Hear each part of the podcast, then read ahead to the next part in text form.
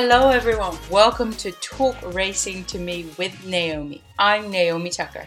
It's very difficult to contain my excitement at the release of this first ever episode. It's the start of something new, something different, something fun. And this idea was conceived about last year, October, during my first ever three-way call with Peter Thomas Fornagel and Jonathan Kinchin. Of course, Jonathan Kinchin I've worked with during my time with the Naira team up in New York on Long Island. Credit to you all, guys. You're doing great. Really hope to be joining you again soon. And this idea that we came up with is basically centered around stories. I really want to emphasize this. Stories, stories, stories. It's what makes our lives go round, what makes everything special, from sports stories to historical tales to love stories.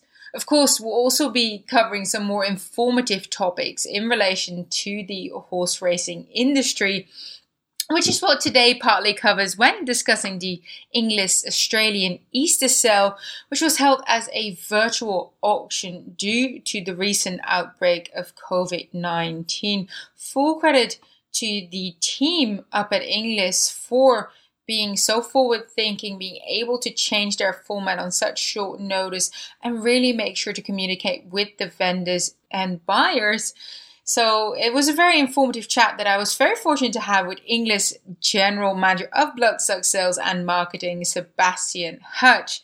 And he also spent a decade working as Coolmore Australia's Sales, Marketing and Racing Manager. So plenty of experience to dig into. And he managed to catch up with me all the way from Sydney, Australia. Now, of course, we're also going to cover some feel-good stories, such as today's chat with jockey Forrest Boyce about rehoming Eight to Fast to Catch, the three-time Maryland Million Classic winner, who is now happily hunting around the fields in Maryland.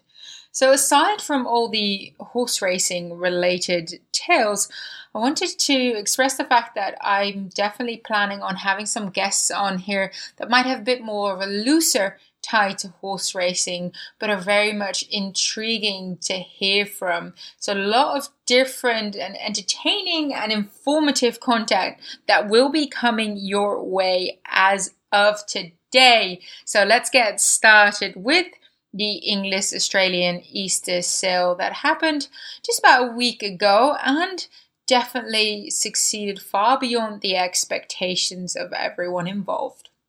Sebastian Hutch, English General Manager of Bloodsuck Sales and Marketing. You've joined the English team after about a decade working as Coolmore Australia's Sales, Marketing and Racing Manager, as well as a member of the Coolmore Australia Advisory Board. First of all, how are you and your wife, as well as your son, doing? Have you been able to stay safe and healthy during these challenging times? Yeah, look, we're probably reasonably fortunate in that, uh, to this stage anyway, the Australian government has been very accommodating of uh, business in general in terms of allowing people to continue to work as much as is practicable. So there are a lot of people working from home, et cetera. But fortunately, it hasn't. The pandemic hasn't affected uh, people close to me at this stage. But obviously, we're very conscious of trying to take all the necessary precautions. And as part of those precautions, it also included a different format for this year's English Easter, Australian Easter yearling sale. Oh, you ended up holding the English Australian Easter sale as a virtual auction, and it was, correct me if I'm wrong, the first sale of this magnitude and quality to be conducted online. Now, I was having a bit of a look into it. Instead of it being a fully digital auction, it was a virtual auction. Now, could you explain the differences between that concept? Inglis has had online bidding for, I believe, in excess of ten years, where in the course of a traditional live auction, uh, people were also able to log into a, an Inglis account, bid real-time through their computer or their phone or their iPad. And then alternatively, for the last two and a half years or so, Inglis have been running uh, purely digital auctions. That means Uh, the extent of the catalogue is, or the catalogue is published online. Uh, horses never leave their, wherever they're domiciled. the extent of the inspections carried out effectively are videos or photographs or vet search or uh, other veterinary declarations provided online, and people bid through an English-developed uh, website portal. So that, that's been happening for two and a half years and has turned over at this stage in excess of, uh, I know in the last twelve months alone, it's turned over in excess of twenty-five million dollars to those uh, digital sales. So when it became apparent that we couldn't host uh, a traditional uh, live auction with horses and patrons on the ground, we had to start to consider uh, alternative approaches to the sale. It was obviously deemed very important by our vendors and our buyers that we try to facilitate some sort of sale. And we considered hosting as a digital auction through our digital platform, and look, concluded in consultation with the vendors that this was going to be too far removed from what traditional yearling buyers would be used to. So instead we created a scenario whereby the videos that every vendor had done pre-sale would effectively serve as uh, sale ring footage, and they would play, play simultaneously to the horse being auctioned by an auctioneer in the ring. And people were able to bid either by phone or through our internet portal, and it, it worked very effectively. Holding your flagship sale in a different setup must have been a tremendous cause for concern at Inglis. How did you and your team navigate the change and, of course, the corresponding pressure? It, it was a very, very unusual set of circumstances because uh, the nature of the restrictions in the country changed regularly as the nature of the pandemic evolved or developed. And so you, you set a plan and, and there was a change, and you had to reconfigure the plan, set a new plan, and there was another change, to reconfigure a new plan. Uh, so it, it became very challenging from that point of view because there was obviously a lot of discussion about moving dates. Uh, would we bring the sale forward? Would we push it back? What was going to be the best way to try and facilitate a viable market at a time when we really couldn't predict the state of play days in advance, let alone weeks or months?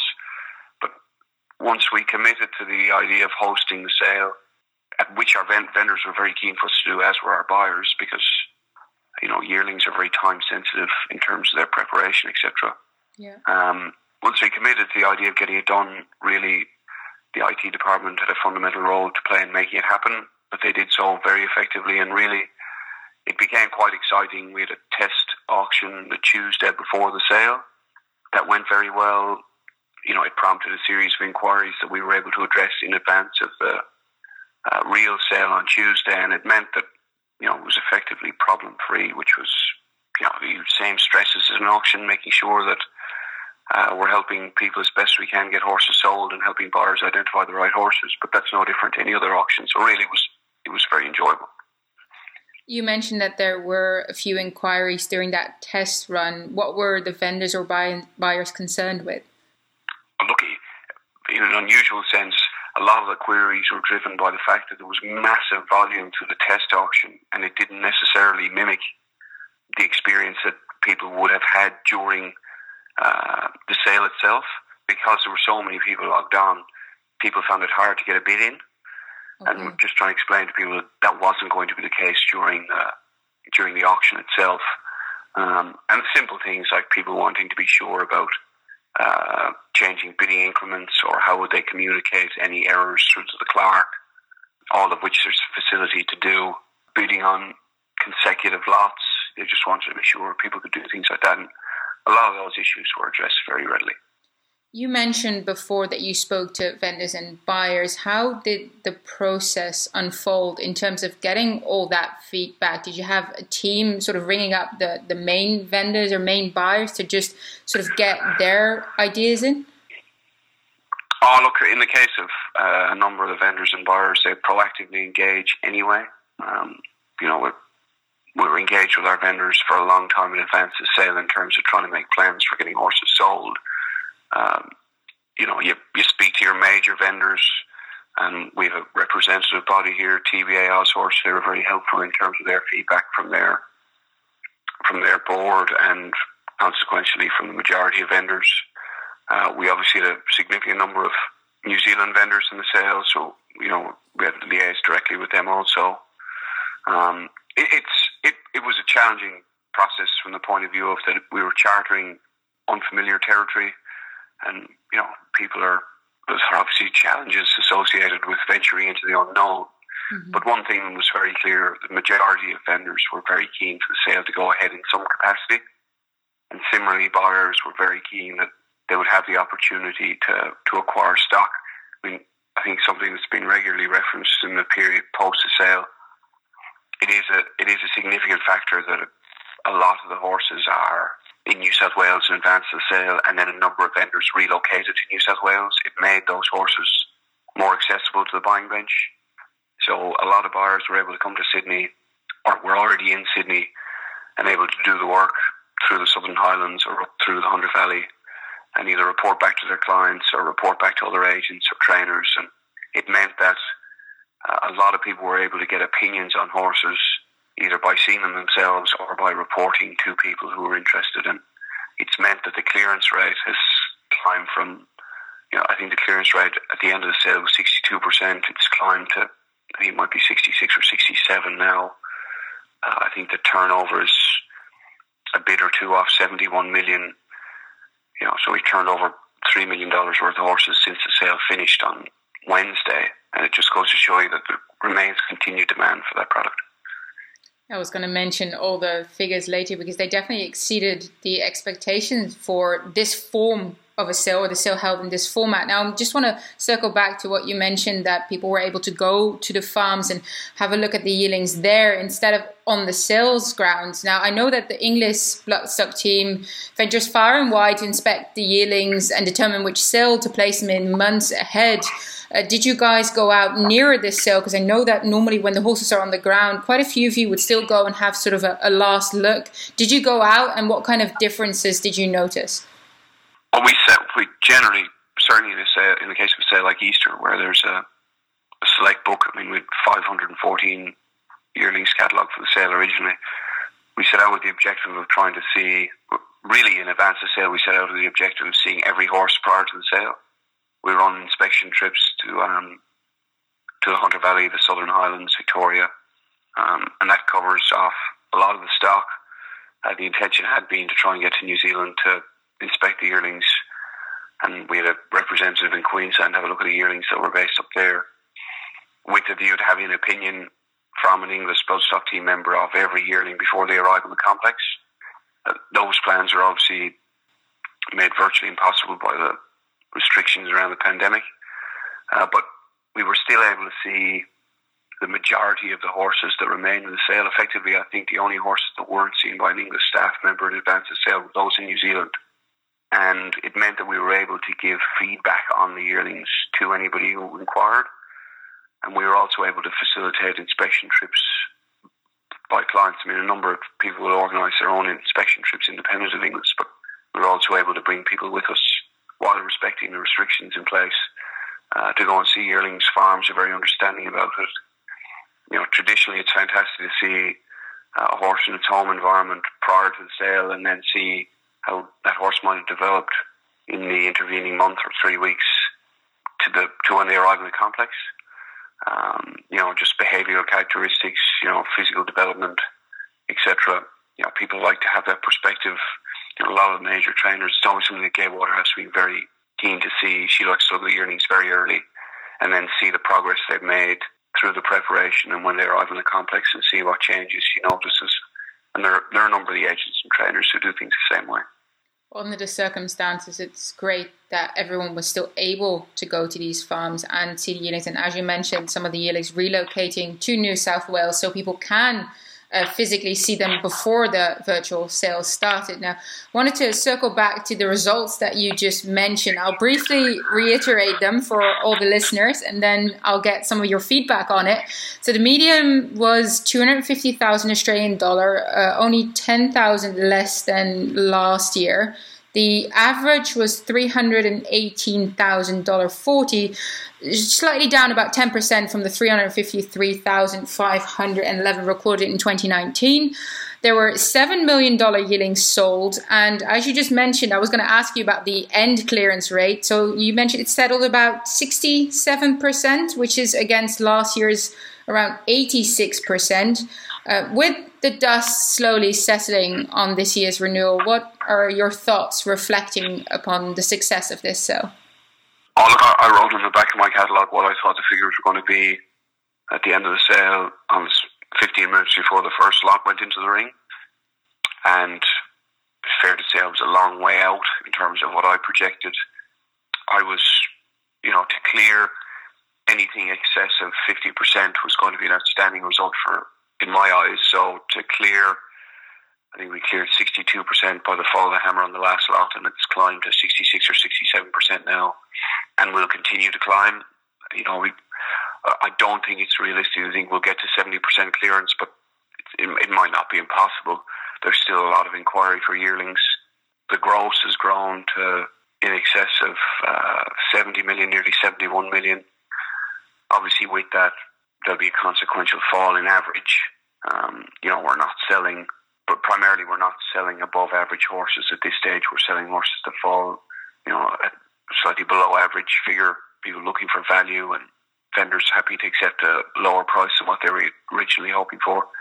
But the, I think what was very heartening was the nature of the competition, the nature of the engagement right throughout the auction, the support that we had from people, the, you know, the consistent feedback of how grateful people were to have been afforded the opportunity to be part of a market, and the fact that it was a viable market. You know, it was it was a great learning experience for our business uh, and certainly for our bloodstock team. And you just take an awful lot out of the experience. And uh, these are challenging times, and they're obviously not going to get any easier anytime soon. But uh, yeah, look, it was it was hard not to be hugely heartened by what happened. You mentioned it was a great learning experience. What would be the key takeaways for your team if, let's say, you'd have to do something similar? Because unfortunately, we aren't out of the woods just yet when it comes to this global outbreak of COVID nineteen. I think we've learned, to an extent, certain elements of what are important to to buyers uh, at a sale. I mean, I think a lot of vendors had requests for heightened weight of yearlings. It's not something that people can easily provide. You know, a lot of farms don't have weighing scales. But I think going forward, if we ever ended up in this situation, you know, there are probably two measures that are going to be important to us or important to vendors in terms of being able to provide that to, to buyers. I think it became very evident that communication with buyers and regular communication with buyers, be it through websites or social media, for vendors was an important part of promoting your stock, you know, even more so than a traditional auction. You know, disclosures, again, were hugely important. The more information that people were able to garner, I think the more confidence they bid with. It was all about trying to generate confidence in the buying bench. And it felt like the longer the sale went on, the more buy- more confident the buying bench got. You know, even in terms of um, even in terms of the bidding, I would say the clearance rate at various stages through the sale was never stronger than through the final quarter on the On the second day. I don't have the figures to back that up, but it just felt that way. Yeah. Um, replicating the same feeling you get at some auctions whereby people just become more and more determined to buy a horse and bid stronger as a consequence. We we have our uh, chairman's broodmare sale coming up in just over three weeks' time. We'll run the sale with a very similar format, and so a number of those things we'll take into that sale and have, you know, already advised vendors as much. I had a bit of a look at some of the concerns beforehand, and I'm not sure this ended up playing a role or not, but of course um, the travel restrictions don't allow for any internationals to come into the country. So in relation to the international participation of the sale, was there still a bit of an international presence, even though the majority of big foreign buyers couldn't attend the sale like they normally would have? Yeah, international participation, we really see that, you know, Asian bloodstock, sort of a period of isolation upon arriving in Sydney, and subsequently went and inspected stock and bought bought very well for um, Mister Liang and some other clients. We had Dean Hawthorne, who's a New Zealand-based horseman, who did his period of isolation and bought strongly for Jonathan Munns. You know, Paul and Catherine Moroney came back from New Zealand, served their period of isolation in Melbourne, and subsequently bought. So there were, you know, there were people who were uh, who served periods of isolation just to be participants in the sale, which was, you know, we're very grateful for them, or to them for doing that. There were also a number of international uh, investors who operated through agents. You know, people like Tom and Grant Pritchard Gordon bought two fillies at the sale, uh, even though they never left Newmarket. They, you know, they liaised with vendors, liaised with other agents. Um, we had bidders from Japan, Europe, the States. Again, it all comes down to the volume of disclosure. You know, the more people knew about the horses, the more confidence they bid with, and that meant that uh, international buyers were facilitated well as well. I'm very glad to hear that, because from my own personal experience when I used to work at Inglis, is that especially the Easter sale was a great place for everyone from around the world to come together and, of course, buy some elite yearlings. And this year that obviously wouldn't have been the case. I'm very glad to hear that they still got the opportunity to do so. Now, before I let you go, a bit more of a personal question, because I had a look at all the videos uh, of the yearlings going through the ring. I was trying to follow as much of the sale as I could. The videos looked incredibly well done. Was there any help that you, or any advice that you gave the vendors in terms of this, or was that all them off their own backs? We, videos are something that are done, or have been done in Australia pre-sale by a certain volume of vendors uh, for a number of years. There, there's The volume, the volume of providers has grown and grown and grown in recent years as it's become more significant as a as a promotional resource. Uh, we ran the chairman sale in twenty nineteen, where we set out the objective that Inglis would have every mare in the sale filmed in advance of the sale. It's it's very challenging to do that, and I think we ended up coming up just short. But we had a set format for how we wanted uh, the mares to be filmed, so that we put ourselves in the best position to engage uh, international buyers or people who wouldn't be able to inspect mares in the flesh. Uh, so in advance of the sale, we provided a couple of those videos as templates to vendors. Most of them fill them in that way anyway. But again, I think we've come out of the sale and learned a bit more about what's important with those videos. It's certainly the most feedback we've ever had about them. Buyers very clearly want to see the horses walking on a flat, hard surface. Not possible for everybody to provide that sort of service, but I think it, it's probably an important consideration for people going forward, and they want to see as much comprehensive footage as they can, you know, side on walking, front on, hind on, uh, headshots, uh, a three hundred sixty degree view, good evidence of limb conformation, front and hind limb. So I, I think the more that buyers are provided, you know, the more confidence they bid with, and a lot of the providers of videos for the sale uh, did an excellent job, and I think those who maybe felt that their videos could improve, it's something they'll be, ta- be able to take forward into future sales. Videos for prospective sales are done around the world, but it does feel that in Australia you guys are, I don't know, in a way a bit more keen to adapt technological advances. Does it seem to you that Australians are a bit more sort of forward-thinking in that way and really embrace uh, novel concepts sooner when it comes to those sales, or in general the racing industry? Look, it's hard for me to say. The, the one thing I would say is that it's a uh, there's a lot of on-selling of stock that happens here. You know, trainers buy horses. You know, a lot of the trainers, okay, this Easter yearling sale was different. The majority of the trainers who bought, bought to order. But generally, uh, the trainers and the syndicators are speculating. So any of the footage that's created by a vendor prior to a sale subsequently makes it easier for a vendor to try and on-sell a horse. I've had that feedback for years when I was at Coolmore and subsequently at Inglis. Any videos that a vendor does pre-sale is something that a purchaser can use to on-sell a horse. So anything that as a vendor you're doing to make it easier for someone who buys your horse to, to syndicate it or to sell shares in it is usually met very favourably by buyers. It's also a marketing tool for farms or businesses. People use it as an opportunity to promote their professionalism.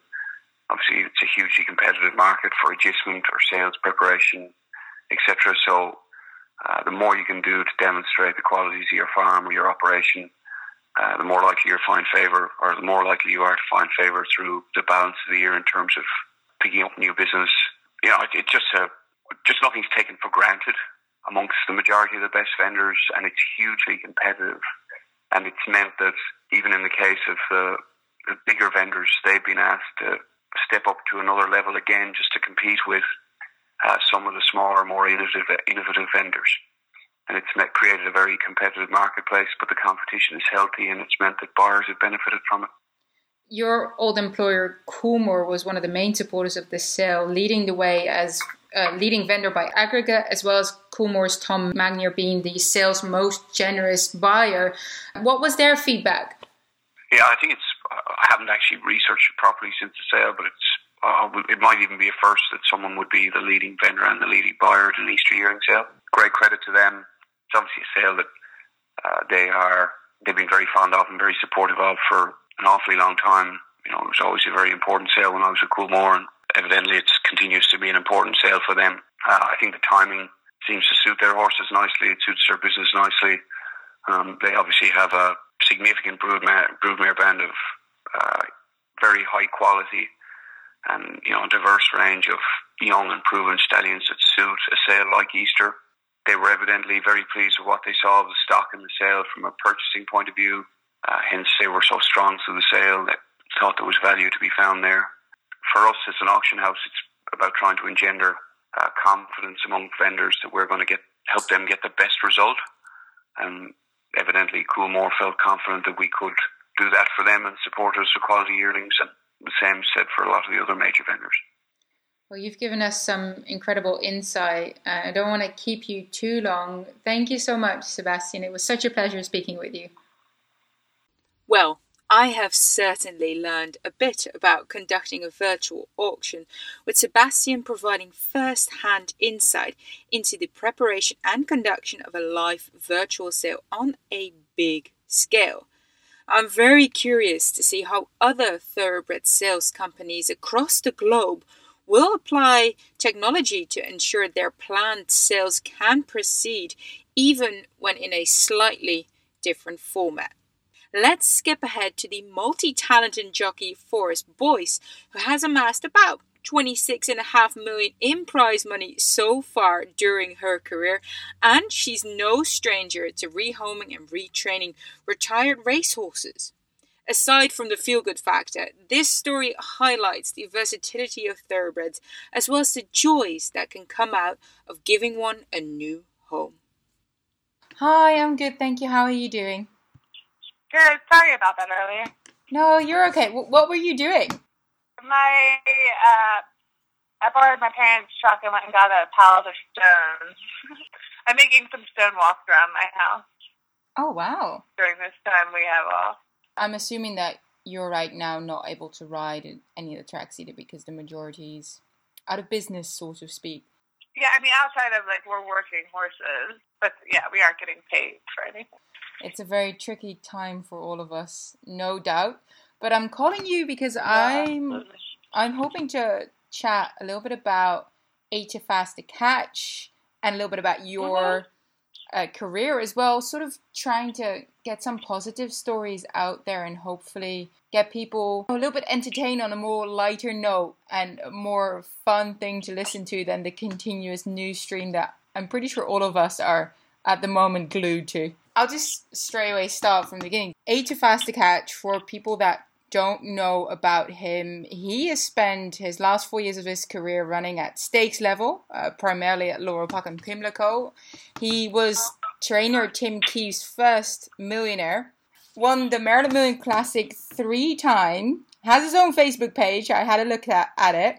Am uh-huh. I accurate in saying you rode him in his last nine starts, I believe? Okay, yeah, that sounds about right. This includes two out of his three Maryland Million Classic wins. Can you recall these two for us?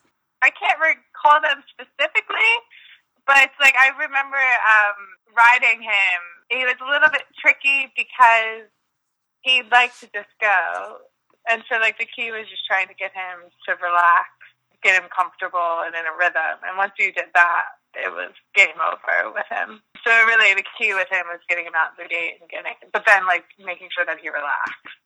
Yeah. Um, that he didn't burn up too quick, because he's one of those horses, and I'm sure, you know, you've ridden, he's one of those horses that he doesn't feel like he's going that fast, but then he'll be flying. He'll lull you into that, and like people, like that's how he'll get you to mess up as a jockey. Okay, so what was the key to making sure that you weren't going fast enough? I'm assuming your You've got some form of a clock in your head trying to make sure you got the right fractions. Yeah, I constantly, like, the whole time I would ride him, I was like, I'd always remind myself, we're going much faster than I think we are. Like, just because there'd be mornings I'd work him, and Tim would come back, he's like, well, that was, like, fifty-nine and change. And I was like, oh, geez. Because, you know, you don't want to work him that quick all the time.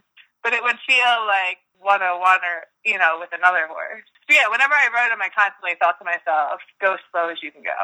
I had a look at some of his prior wins. Uh, he does seem to like running up the front end. Is that sort of helping him relax as well, do you think? Yes, yes. He definitely likes being up there. Like, he likes kind of doing his thing. Yeah. He does, but he also doesn't like people manhandling him. He, he knew how to run. He knew how to win. And you were along for the ride. Do you think that that might be a reason you guys were a very good partnership because you're a female rider? Uh, yes, I think so. But, like, Sheldon got on with him well. There are some guys out there that don't fully, that, you know, aren't always like, hey, you're going to do it my way. Not wanting to take away anything from you as a rider by saying a female jockey, because I know that we have incredibly strong female jockeys here in Maryland and on the scene, that there is no need to say, oh, it's a female jockey, you're a jockey and you're just as good as any of the other jockeys riding out there. So I don't mean anything with that. There's a difference between men and women, and I think there's a benefit to having a female rider at times as opposed to a male rider. Just like sometimes I think there's times when um, a man is much more suited for certain horses. You know, people think like, oh, the big bad colt, they aren't for women, but the funny thing is, like, I've actually ridden a couple of those over the years that the guys didn't want to ride, and, like, they've turned out to be really nice horses. And, like, you know, there's something to be said, I think, for getting along with horses and not trying to... trying to get them to do what you want them to do, just getting along with them, you know?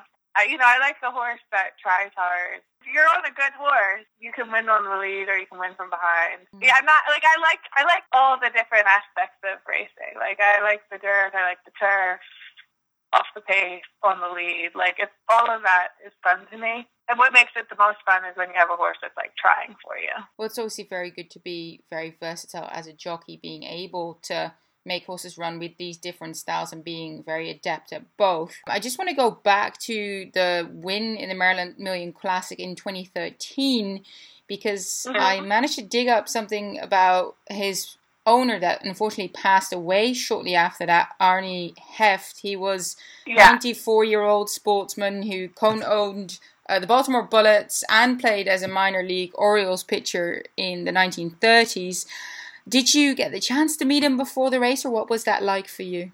Yes, actually, I met him quite a few times because I did r- ride the horse a bit, and um, he was an amazing man. He was so interesting.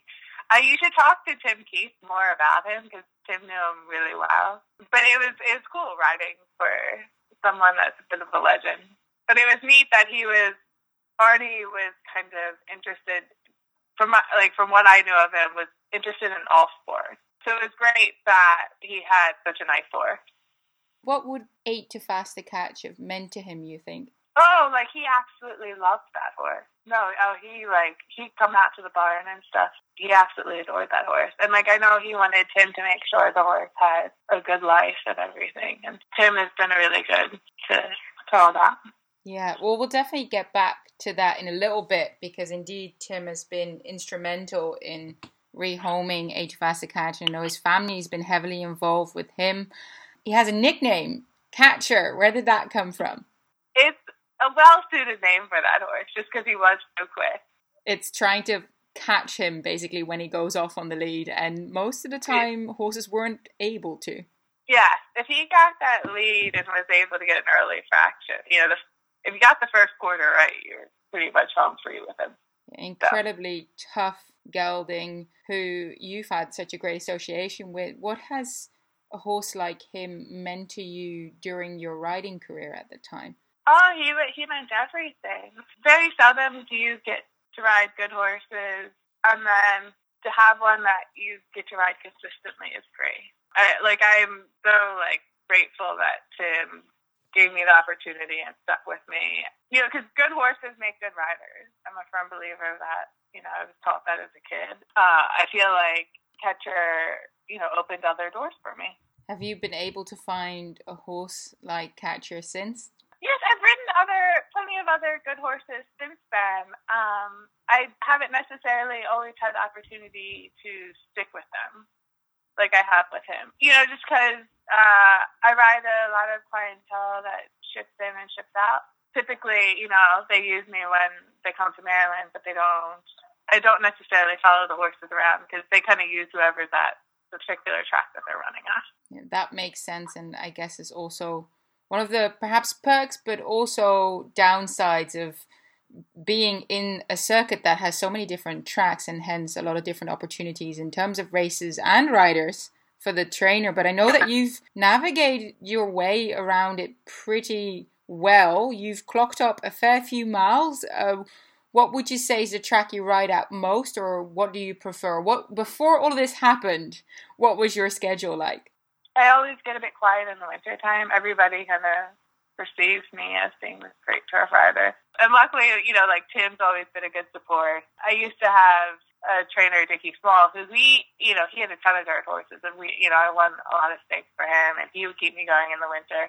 Ever since he passed, it, it's been a little bit more slim picking. Just because, you know, I, like I said, I ride a lot of ship-ins. I'm very fortunate, like Tim Keefe and, um, Robbie Dale, people like that kind of keep me going in the winter. I've had the fortune of watching you ride a fair few times at Laurel Park because you seem to always at least have a couple of rides here most days, which is great. Getting back to Eight to Fast to Catch, because I keep just asking you questions about you, your career, which I will continue to do so because I find it very intriguing and I'm very happy to get the chance to get to know you a little bit better. Um, Eight to Fast to Catch, you already mentioned that as a racehorse, he wanted to be up front. And was he, in terms of temperament, do you think he was an aggressive racehorse? Or what was he like? Oh, yeah, like, I could never get him to the pole by myself. As far as working him, like, I always had to get, like, Dougie or Jody to pony me. But he was like that for everyone. The only one that I think that could gallop him was Pete, the, you know, the large guy that works for Tim Keefe. He's a really good rider. But he wasn't, like, a hot horse. He was just, he knew his job, and like I said, it, he was a very opinionated horse. Like, he wanted to do what he wanted to do, and he wasn't going to stand for someone pushing him around. Do you think that's a characteristic that made him so good at the stakes level over all those years? Because four years at that level is very uh, applaudable and quite a tenacious effort, because most racehorses don't tend to stick around for that long. Oh, I agree one hundred percent. Like, yeah, horses tend to, like, get good, get bad, get good again kind of thing. I definitely think that had something to do with him lasting at that level. Because I will say, of, I've been fortunate to have ridden quite a few decent horses over the years. That is one, I feel like, fairly common trait the really good ones I rode have. I, you know, I guess it's confidence. Like, they're very confident animals yeah. when they're competing at that level. When they're able to, like, win at that stake. Greatest stakes level. They have confidence. Talking about after his racing career, how did his second career unfold? Because, of course, a horse with his talent surely would be clever enough or intelligent enough to possibly be good for something else. I know that you got him in August last year, and I think you coined it that this was his third career that he was starting on as a hunter. But what did he do before that? So Tim's daughter took him eventing. And like I said, he was so tough to get around the track in the morning. When Tim when Tim was telling me, oh, yeah, my daughter's going to event him, I was thinking, you know, he wasn't a hot horse. Like, he had a great brain, but he was just so strong. I was like, oh, my gosh, how are you guys going to do that? Clearly, he must have just taken to it. He's just a class horse. So, yeah, Tim's daughter, Ryan Keefe, she evented him successfully through the prelim level. So I got him after that happened. Because she had some big fancy horse that she was taking advance. I think Catcher, you know, being older and whatnot, he wasn't going to, they weren't going to take him to that level. Because how old is he now? But would he be, I, I want to say he might be like thirteen or fourteen. Getting a slightly bit older than a possibly very nice, fresh six, seven-year-old to go to all the big events with, I'm assuming. Yeah. And like, and just like, you know, like it's hard being a top level racehorse.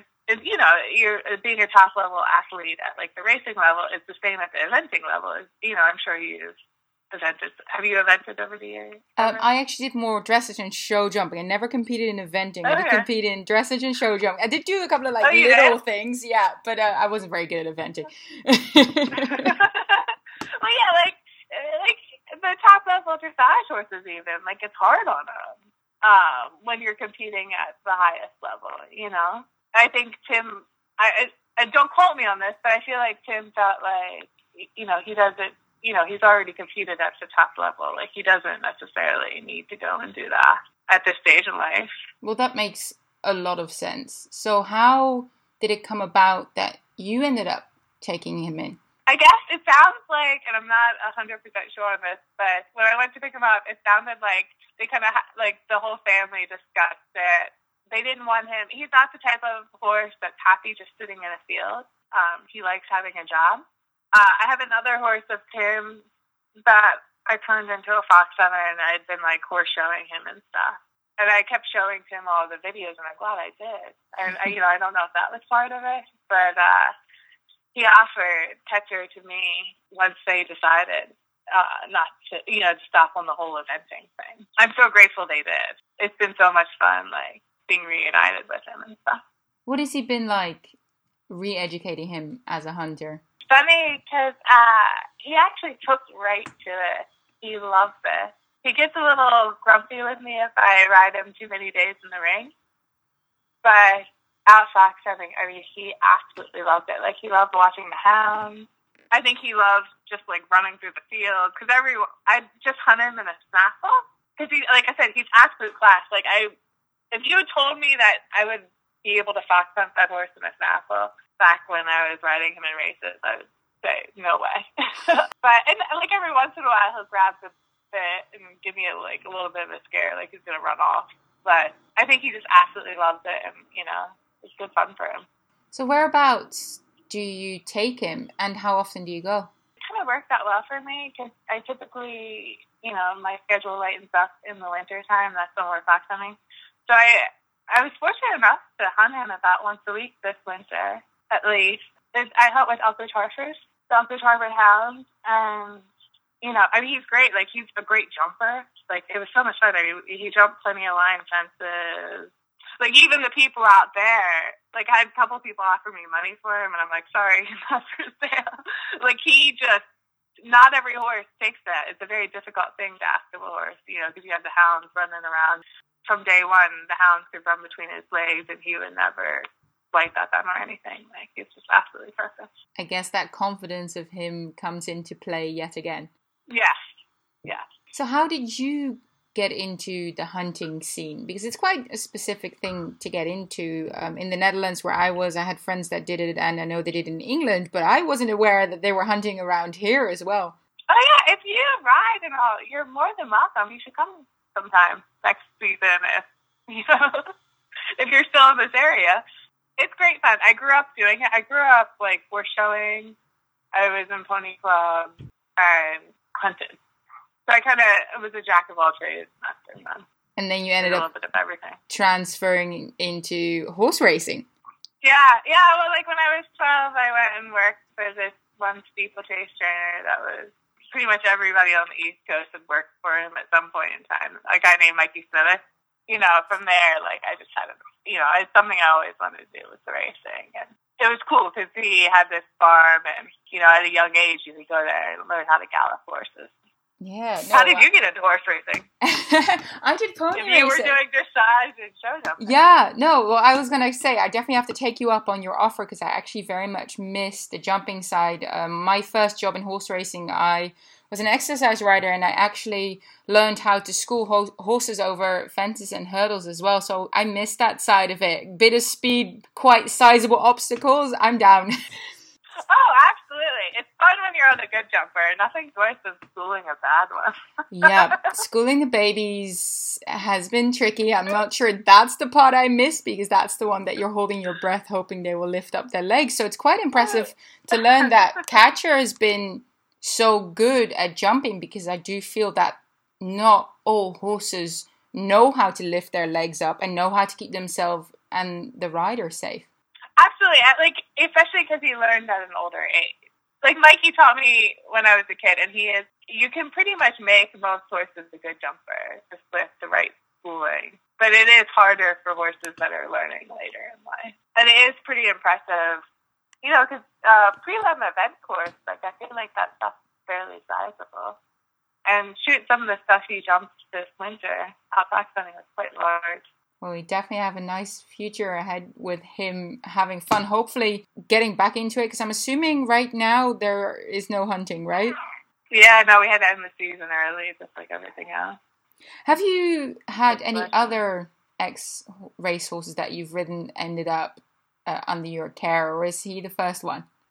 I know, uh, there's one, my mother's hunter actually, uh, Christmas Rush, I'd ridden him.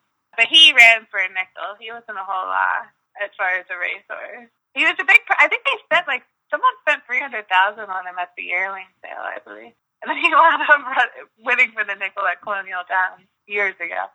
And so I wound up with him, and he's been a great fox hunter. And then the other really nice one I had was from Alex White, a horse named Irish Embassy she'd given us. I'd ridden him in a couple point-to-points. I don't think I ever actually rode him on the flat or at the track. He, he's been a great fox hunter as well. I think horses, if they like it, like, it's a really good life for them. You know, for ex-race horses, if they can get, get on board with the hounds and the horn, because, you know, you're running through fields. It's a pretty good second career for animals. It is indeed, and hence I really wanted to highlight how great it is to give these tough race horses that have done so much for us, for you, for everyone involved in horse racing, that second chance, so to speak, or that chance to do something else and possibly have a lot of fun as a hunter, a show jumper, a dressage horse, a, a hack, you name it.